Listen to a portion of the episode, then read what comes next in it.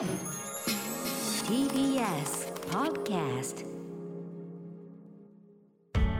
発信型ニュースプロジェクト。TBS Radio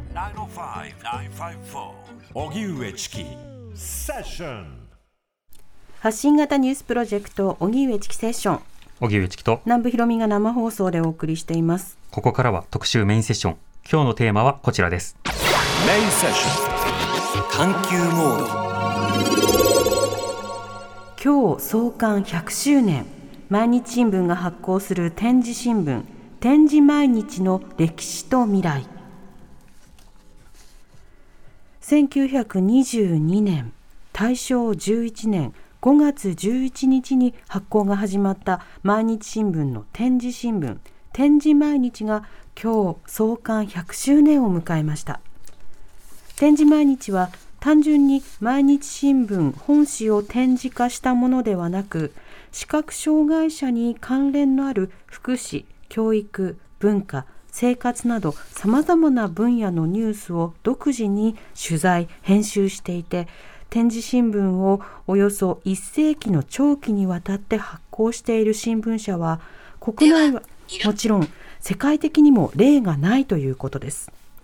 今日は世界的にも異例の試みとなった展示新聞の発行はどのように始まったのかそしておよそ1世紀にわたり展示毎日が何を伝えてきたのかその歴史や経緯を知った上で101年目以降展示新聞の役割はどうなっていくのかなど未来についても考えたいと思います。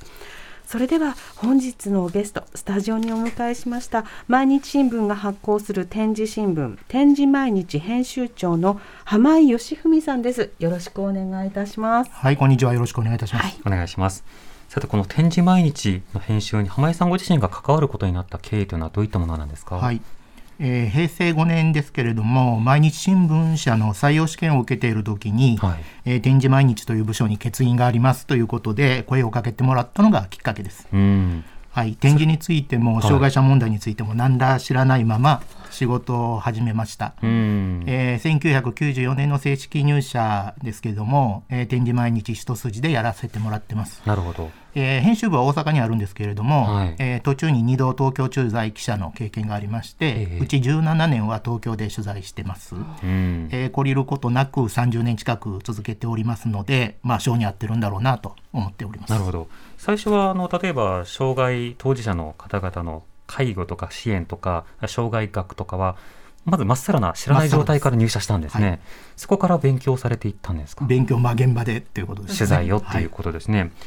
ではこの展示毎日なんですけれども今年創刊100周年。これ創刊の経緯というのはどういったものなんですか、はい、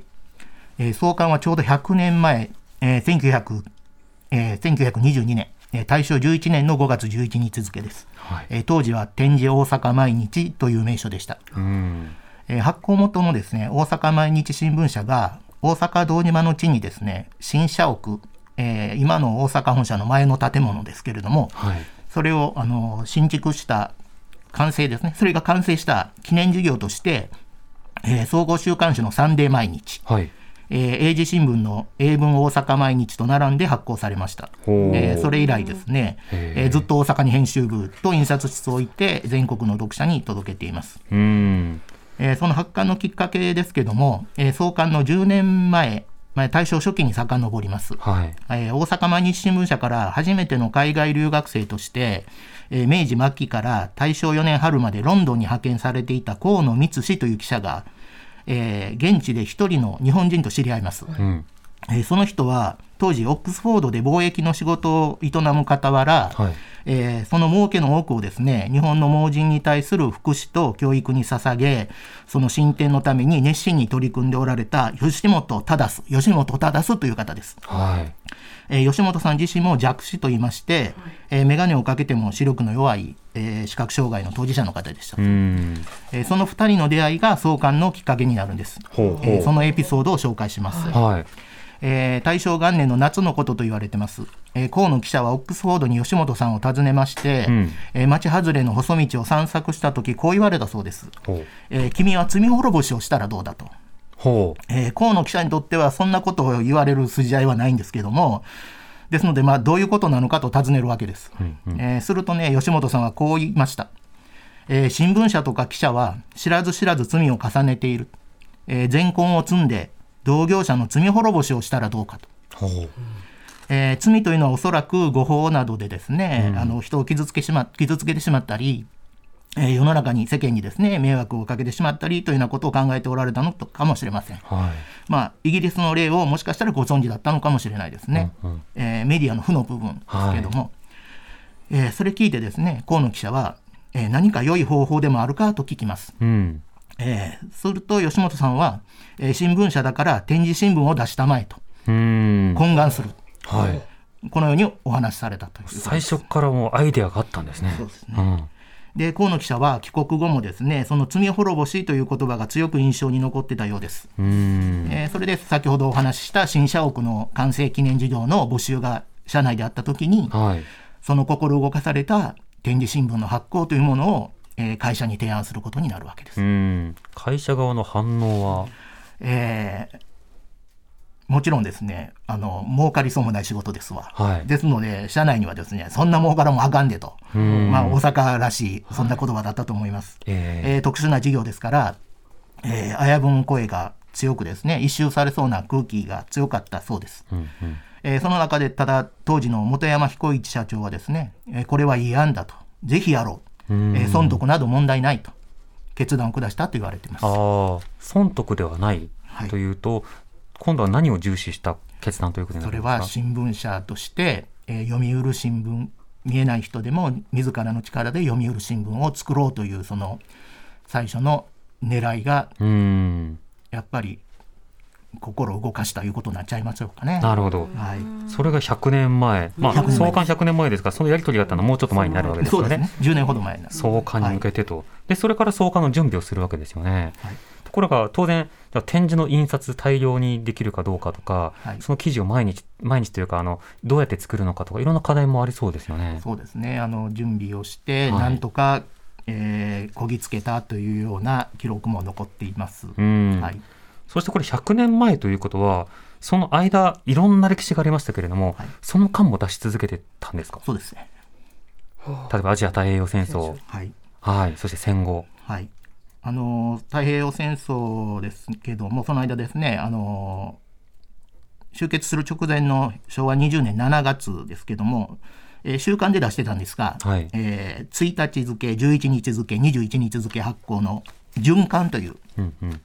えー発行のペース循環という形で発行のペース落ちてしまうんですけども、はい。ただ休まず発行は続けました。うーん。なるほど。時代ごとに記事の特徴というのもありますか？時代ごとの特徴ですね。はい。あのー当初最初の編集長っていうのは盲人あの視覚障害の当事者の方だったんです。えですので、えーその方中村さん中村京太郎というんですけども、えはい。えーその方が、えー編集長の間はやっぱりあの中村さんもともと先生教師教師だったんですね。はい、でその展示を使ってあのまだ展示ってあの読める方がそんなに多くなかったんです当時。展示を「電磁毎日」という新聞を使って展示を読める方を増やしてそして世の中のことを伝えで仲間がいるということを伝えというようなそして、えー中村さん自身先生ですからあのいわゆる盲人はこうあるべきだというようなメッセージを伝えた部分もありましたのうで、ん。はい。まあ、そういう新聞でした。なるほど。はい。大戦中は当然戦争のことも扱った記事が書かれるんですか？えー戦争はですねあの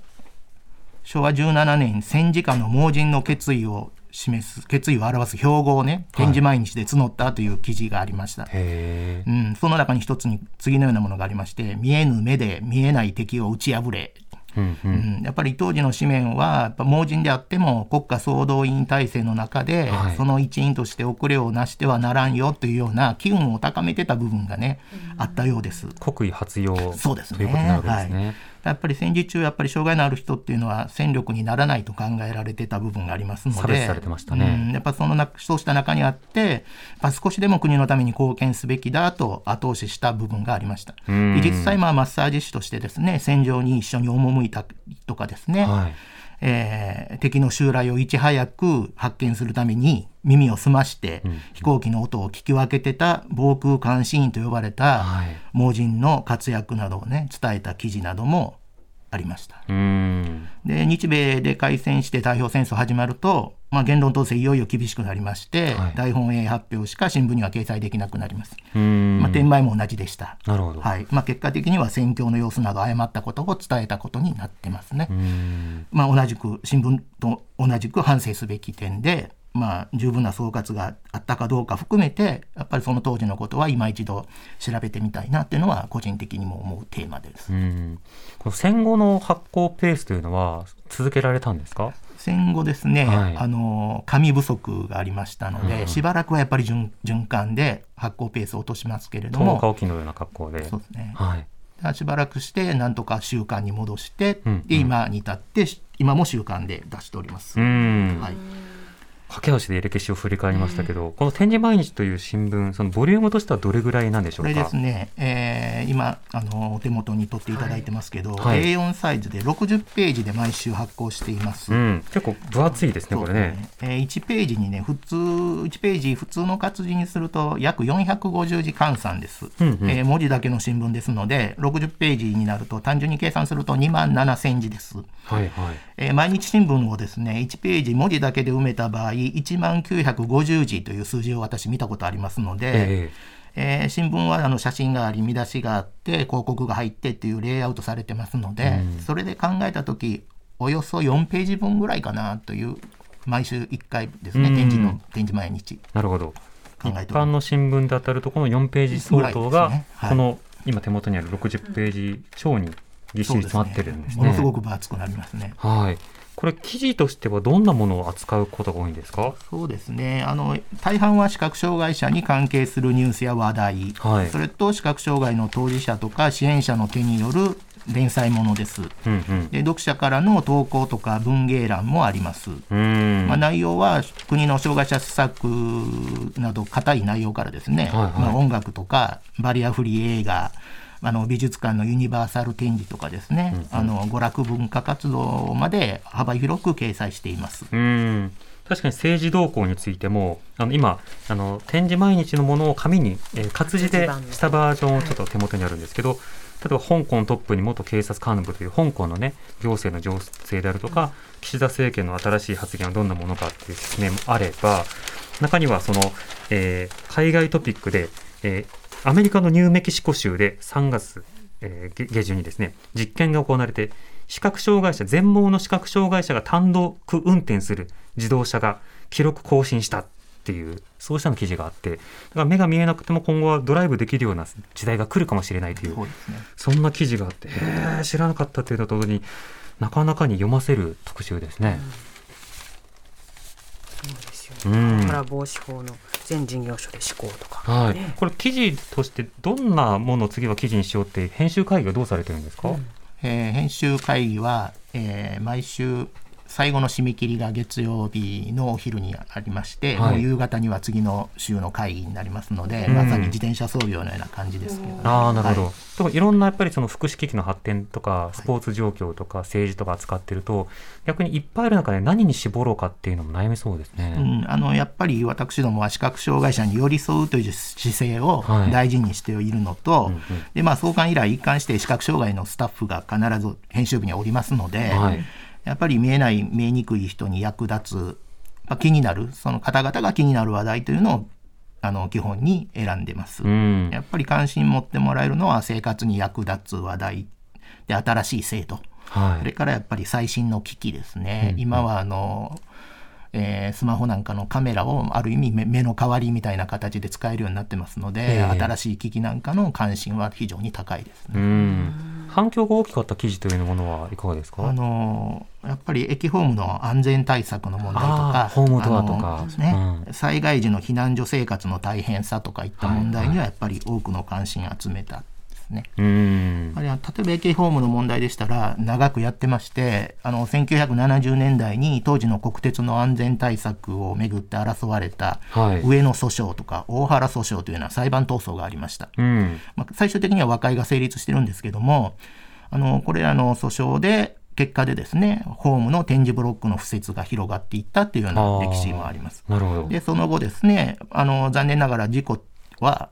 後経たないんですけども、えー 2000, に2000年、平成12年に東京の都営地下鉄三田線で、既存の駅で初めて可動式ホーム柵っていうのが設置されてるんですね。で、ようやく落ちない駅が実現したんだと、皆さんがものすごく喜んでおられた状況。まあ、その間、この間の動き、やっぱりずっとフォローしてきました。うんん今はですね、まあ、そそういう施設整備をですねあの求めるだけじゃなくて視覚障害者自身自分たちの歩き方を見直そうよということではい声が高まってきまして、あのまあ、身近に歩行訓練をね受けられるように求めていこうとか見なして見直していこうというような機運がね高まってたところでコロナ禍に入っちゃいましてちょっと停滞しているような状況みたいなことがあります。うーんなるほど、うん。いろんなリアクションが記事にもあるけれども記事やその媒体そのものが新しい障害者運動の何か起点になったりすることもあるんですね。それはあのやっぱり私どもの記事を読んでもらって刺激を得て、で次の気づきみたいなことでなんか循環して、という部分がやっぱりそういうところ私どもややりがいがありますし、まあ、うん実際そういう形歴史的経緯でもそういう部分もあったと言えると思います。なるほど。あとこれ挿絵などが使えないという、まあは特徴がありますけれども伝え方の工夫というのはどうですか？あのーやっぱり記事で取り上げる対象ですね。例えば先ほど話した新しい機器なんかを取り上げるときやっぱりサイズ形色あの伝えるようにしてます、うん。見た目ですね。文字で。で、うん、それと手に持った漢字もですね伝えるようにしてます。うーん。あの全盲の記者もいるんですけどやっぱ彼も人の目を借りてですね見た目について伝えるように工夫してるみたいです。ほうなるほど。であの読者の中にはラジオ好きな方たくさんいらっしゃいますね、ええ。聞き慣れない言葉新しい言葉は意識的に取り上げるようにしてます。例えばあの韓国の大統領に就任したユン・ソンニョルはいはい。大統領、まあ、ラジオでも聞くんでしょうけども、うん。どどんなソンニョル？っていうのをしっかり文字で確認しできるようにあのそういう音で聞いて正しく書けるようにというようにあの展示文字ですから、うんうん。あの外その音しっかり確認できるようにあの記事でも取り上げて読み返してね確かめてもらえるようにというような意識なんかもしてます。うん。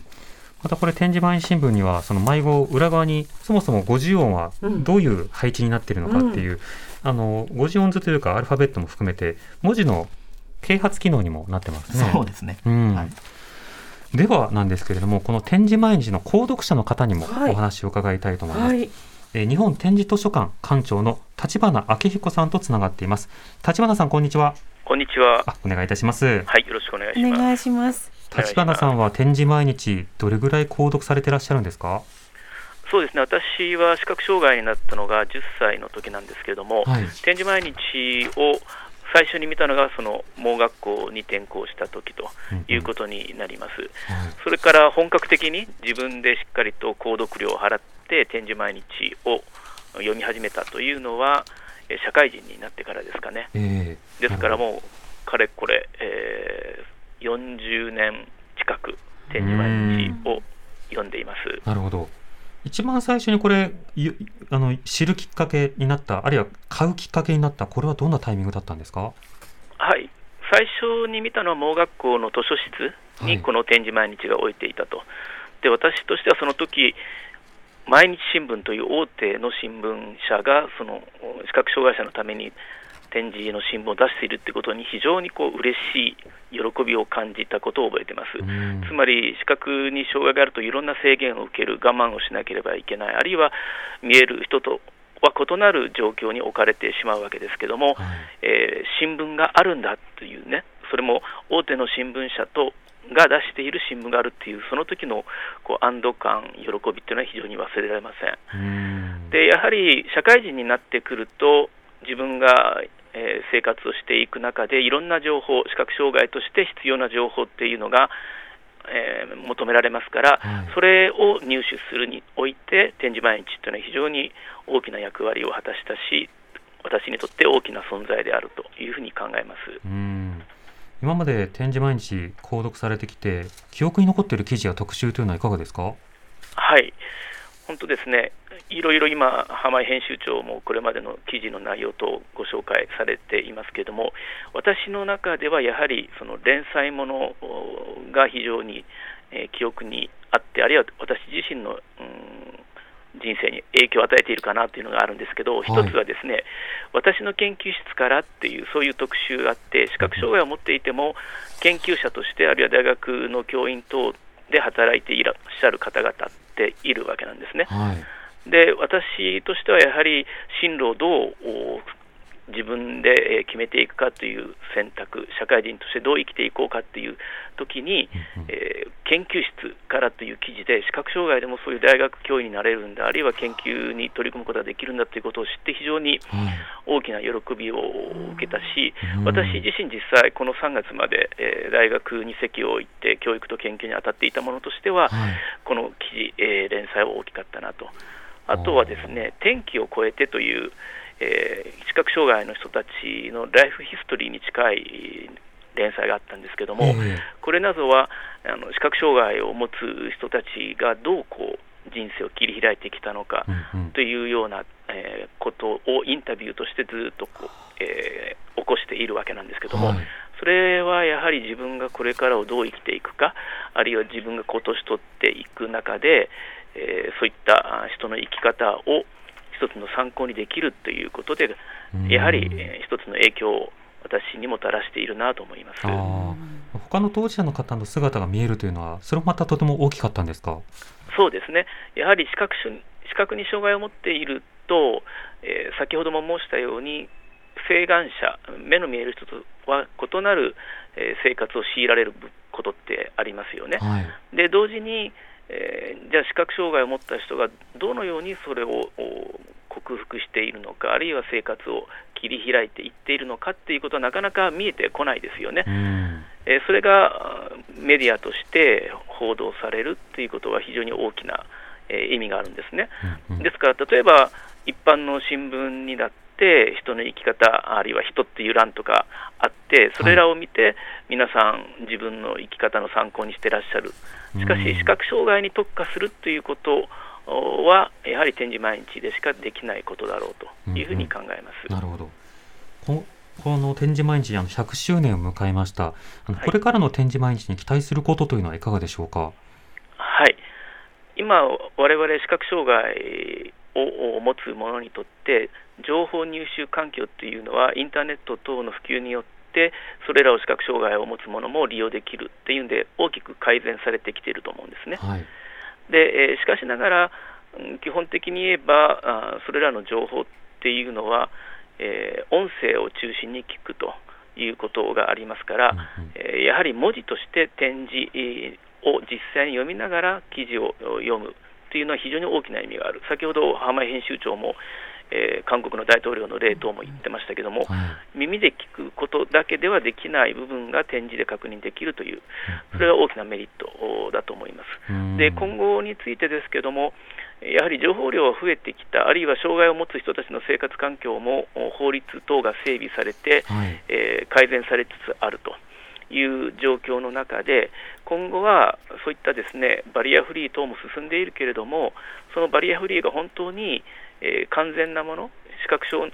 害を持つ者にとって意味あるものになっているのか、うんそういった視点でのうんいわゆるモニタリングといいますけれども、はい。そういった役割を展示毎日が、えー持っているのではないかと。うんえーつまり展示毎日はメディアとしては展示バージョン、それから音音声バージョン、普通の活字、えーバージョン等がある中で、はい社会と視覚障害を結びつける、あるいは、えー架け橋のような役割も担っていると思うんですね。うんそういった意味で視覚障害を持つ、えー人の立場、あるいはその視点を大事にしながら、両方に発信できるメディアであると、その特徴をしっかりと生かしていってほしいなと思います。うん。浜井さん、あの力強いエールいただきましたけれども。はい、励みになります。ありがとうございます。はい。そしてあの立花さんには今日はあの展示毎日の読者という立場で出演していただきましたが、この立花さんが館長を務めている日本展示図書館、この活動内容についてはいかがですか？はい、えー私どもはですね展示図書館ということで全国の視覚障害を持つ方々に録音図書あるいは展示図書等を、えー無料で貸し出しているうーこれが基本的な機能で、えーうん創立は1940年になります。はい。えー事業そのものは、えー拡大をしてまいりまして、現在では視覚障害を持つ方々にとって、えー日常生活で役立つ、えー道具、グッズといいますか、えーそういった用具事業等も行っておりますし、うん。同時に、えー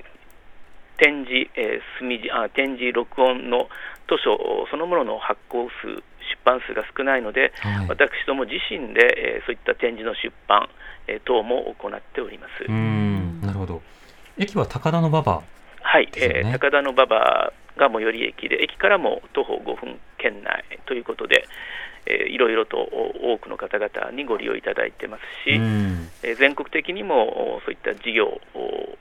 貸し出し、図書の貸し出し等を、えー皆さん利用くださっていますし、はい。えー盲人用具、えーそういったグッズですね、そういったものもご利用いただいているところです。うんリスナーの方からメールいただきました、ご紹介しますね。えー、たまさんからいただいたメールです。ありがとうございます。転訳ボランティアをしています。少子化や医学の進歩により全盲の方が減っていると聞きました。転訳ボランティアは若い方が入ってこないので、どこのグループも先細りのようです。展示に未来はあるのかしらと思ってしまいますと。うんはいいかがでしょう立花さんいや、これはもうですね、展示、今のようなね、あのはい不安をお持ちの方って結構いらっしゃるし、実際、本当に転訳者の高齢化っていうのは進んでいるわけなんですね。はいしかしながら、展示っていうのは視覚障害を持つ人たちが唯一、えー自分で読み書くことのできる文字なわけですね。えーそういった意味で、例えばじゃあ、えー見える方にとっての普通の文字がこれなくなるかっていうと、それはありえないわけですよね。はいえーつまり文字、えーとして展示っていうのは確かに利用者、それを必要とする人は少なくなるかもしれませんけれども、うん。その必要度そのものは全く変わるものではないと。したがって私どもとしては確かに転訳うをお志してくださる方々が減っていることに対しては危機感。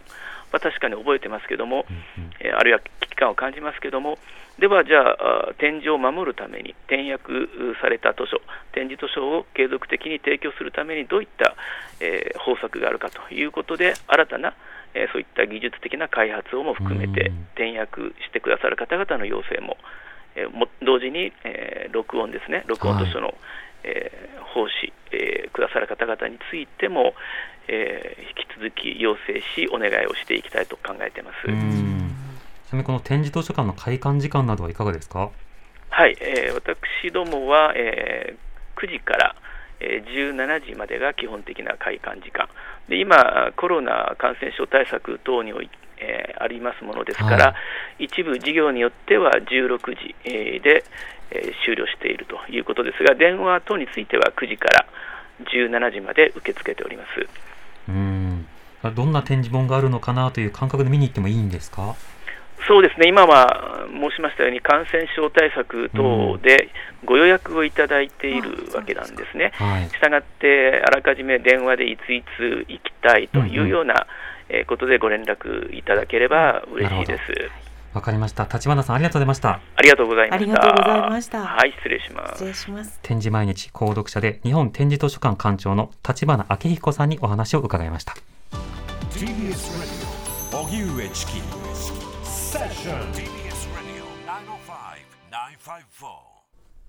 時刻は5時になりました。荻上チキセッション。今日の特集メインセッションは今日創刊100周年。毎日新聞が発行する展示新聞展示毎日の歴史と未来というテーマでえー毎日新聞が発行する展示新聞展示毎日編集長の浜井義文さんスタジオにお迎えしてお話を伺っています引き続きよろしくお願いいたしますはい、よろしくお願いします。お願いしますさて今日はリスナーの方からいろいろメールいただいております、はい、ご紹介していきます。えーこの方は私は東京在住の全盲の女性ですといただきました。ありがとうございます。視覚障害者の読書環境についてですが、あまり知られていないようですので、サピエ図書館についてここに書かせていただきます。一人でも多くの方が利用されることを願っています。サピエ図書館というネット上の図書館があり、そこには数十万冊の本があり、いつでもダウンロードして読むことができます。文学、社会科学自然科学そして「週刊文春」や「週刊新潮」をはじめとする週刊誌まであらゆるジャンルの本がありますデータ化された本の文字を音声やペーパーレスの展示に変換して読むことができます。もちろん肉声による音声データもダウンロードできます。まさに図書館に住んでいるような感じです。もしかしたら読書に関しては健常者より恵まれているのではないかと思うことがあります。サピエ図書館で検索できますといただきました、ぜひ気になる方は調べてみてください、ね、はい。そして続いてラジオネーム郊外の猫さんからのメールありがとうございます。展示毎日創刊100年おめでとうございます。私は展示利用者ではないのですが障害があったり高齢であったりしてもウェブから情報を得られやすくするウェブアクセシビリティの普及やデイジーという音声と文字データを同期させて特別支援教育などに使う電子図書の普及活動に少しだけ関わったりしていたことがあります。その活動の中で展示ディスプレイで読める展示毎日があることを知りデジタル版での配信記事を楽しみにしています先日も展示の投票に使える文字が増えたという記事を拝見してなるほどと勉強させていただきました。展示もそうですがユニバーサルフォントや色覚が弱い方でも認識しやすいカラー図表の採用などもっと普及してほしいと願っております。既存メディアが苦しむ中での発行は大変だと思いますが応援していますといただきました。その他いろんな方からもいただいてます、ね、はい、はい浜井さんあのこういったエールも込みとして今の展示環境についてのご指摘ご指摘はいかがですか？はいあの立花さんもお話しされてましたように私どもの読者も古くからの展示ユーザー読者大変多いんですよね。うん、で、えー、若い方が絶対数が少ないということですから、はい、えー、読者は減るばかりです、うん、まあ、正直増える要素っていうのはあまりないんですよね。うん、でそこで、えー、ただやっぱり展示の必要性っていうのは立花さんおっしゃってた通り、ただ、えー、新聞社としてそういう状況で、えー、本当にいよいよ少なくなった時に、はい、えー、どのようにして継続していけるのかっていうのはやはり考えないといけないのかもわからないですし、まあ、こここれからの課題になろうかなと思います。うんうんあの音声サービスとそれから展示サービスなどのその選択肢があるという話ですけれども音声サービスの方もやりながら展示をどうするかということも課題になるんですか？そうですね。あの私どもも音声版というのを出してます。はい、あの展示があの使うのが苦手だっていう方いらっしゃるのを承知しておりますので、うんうん、2週間に1回になるんですけども展示毎日2週分を収録したデイジー版先ほどお話しあったデイジー版というので出しております。はいはい、ですので、まあ、選択肢をあの広げて一人でも多くの方に私どもの情報を伝えたいというのはありますけれどもっぱり展示という選択肢もしっかり残していきたいという思いはやはりあります。またあの今は展示デバイスがありますよね、はい、要はそのさまざまなウェブサイトであるとかプリントなどの書類を見る際に、はい、パタパタっとその場で展示が表示されてでなぞって次のあの行を読みたいってなって、はい、パッとタップするとまた次の行がタパパッとこう展示に変わる、そうしたもののこの普及状況やそれが展示役などに与える影響というのはどうなんでしょうか？あの展示ディスプレイっていうんですよね、はい、あのデータがあれば、まあ、メールなんかでデータやり取りしてあのお使いになっておられます。うん、あのえー、耳も不自由で目も不自由っていう方唯一展示の手段っていう方でその展示ディスプレイをお使いの方いらっしゃるんですけども、はい、やっぱりその方とも今電子メールでやり取りなどできます、うん、ですから非常に大事な手段なんですよね。えー、ただでも、えー展示利用者が少ないとなった時にそういう機会もいつまで出せるのかっていうことになりますよね。まあ、実際あの値段がそんなに安いものではないわけです。はい、ただまあ、公的な助成なんかもあるんですけどね。やはりやっぱり少ない対象が少ない。ただ必要パソコンも同じ要素かと思います。だからそういうパソコンよりは割高で、そうなんですね、昔のパソコンの価格かなみたいな感じですかね。ものすごい高い、とか、はい、ものすごいと怒られますけども、うん、まあ実際高いものです。やっぱり女性とかがないとなかなか手に入れるのは難しいのかもわからないです。うん。そうした中100周年ということですけれども、あの先ほど立花さんからも今後の期待というものも語られましたが、あのこれまでの役割としてとこれからの課題についてはそれぞれどうお感じになってますか、はいあの戦前の展示毎日の紙面というのは先ほどのお話した全盲の中村京太郎のリードでですね、はい読者同士の議論の場情報交換の場そして文化活動の場となりました。で戦後になるとそういう読者の方が実際に一堂に会して、えー日本盲人会連合、まあ、当事者組織障害者団体というのが生まれていきます。でそういう、えー今の日本視覚障害者団体連合というんですけどもあの権利獲得とか福祉制度の確立を求めて社会に訴えて時に戦っていくみたいな形になっていくわけです。うんでそれ以降の展示毎日というのはそういう障害者自身の活動を動きをですねはい伝えて広げていくっていうことになります、そして毎日新聞という組織の中で一般世論にもつなげていく役割も果たしていくことになります。うんあの戦後のね社会環境の変化に対応していった視覚障害者の動きをですね同時代を歩みながら、えーずっと記録してきました。えー文字がですね使いにくく、まあ目で見て記録するのがまあ得意ではない方々ですよね。はいあのそういう方々の生活や文化活動障害者施策の歴史をですね大正昭和平成令和の100年間、えー時に寄り添い、えー時に客観的に記録するという仕事を、えー結果的に今日まで続けていることになります。うんえーその意義はねやっぱり自分たちでも自負するところがありますので、ええやっぱその歴史は引き続き刻み続けたいっていう思いは強くあります。うんそしてこれからということですよね。はいうんこれから、その例えば、もともと採算度外視でっていうこう出発点だったので、そうい経営なんだからということでストップかかるってことはなかなか考えにくそうではありますけど、で世の中、ね、ないろんなほら人事が変わったりとかトップが変わったりとか、ね。資本が変わったりとかで、うん。どうなるかわからないところはありますがでもこうやって本当にたくさんの読者の方から反響があるっていうのは、うん。これ自体が一つ何か歴史の証ですね。そうですね、うん。そのように思います。はい今後また媒体としてあるいは記事としてやっていきたいなということはいかがですか？そうですね。あの見えない見えにくいといったですね障害を捉えるときは、はい。この人の目の状態だ目の状態機能の部分だ部分でね。そこだけをで障害というのを捉えるんじゃなくてその社会や取り巻く環境との調整の結果が障害なんだという、あの考え方が今主流になってます。はい。あの例えばホームドアのある駅とない駅視覚障害者が歩く時のことを考えてみてもらったらよくわかると思うんですがその人の見え方って変わらないんですよねうん。ただそのそれぞれの駅の状況によって安心感とか危険度の度合いってものすごく変わるじゃないですか。はいうん、そそうした社会員とその社会とかですね周囲の環境の調整をね折り合いをどうつけるのかどこまで配慮とか制度を求めていくのかっていう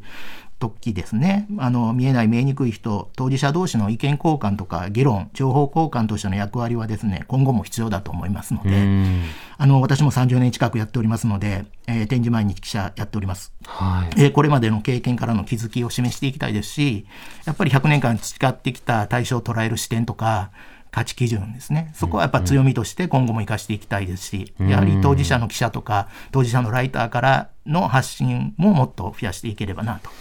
思います。やっぱりそれを広く知らしめるだけじゃなくて当事者たちがつながる。そしてまた何かを見つけるっていうきっかけにもなり続けてるんですね。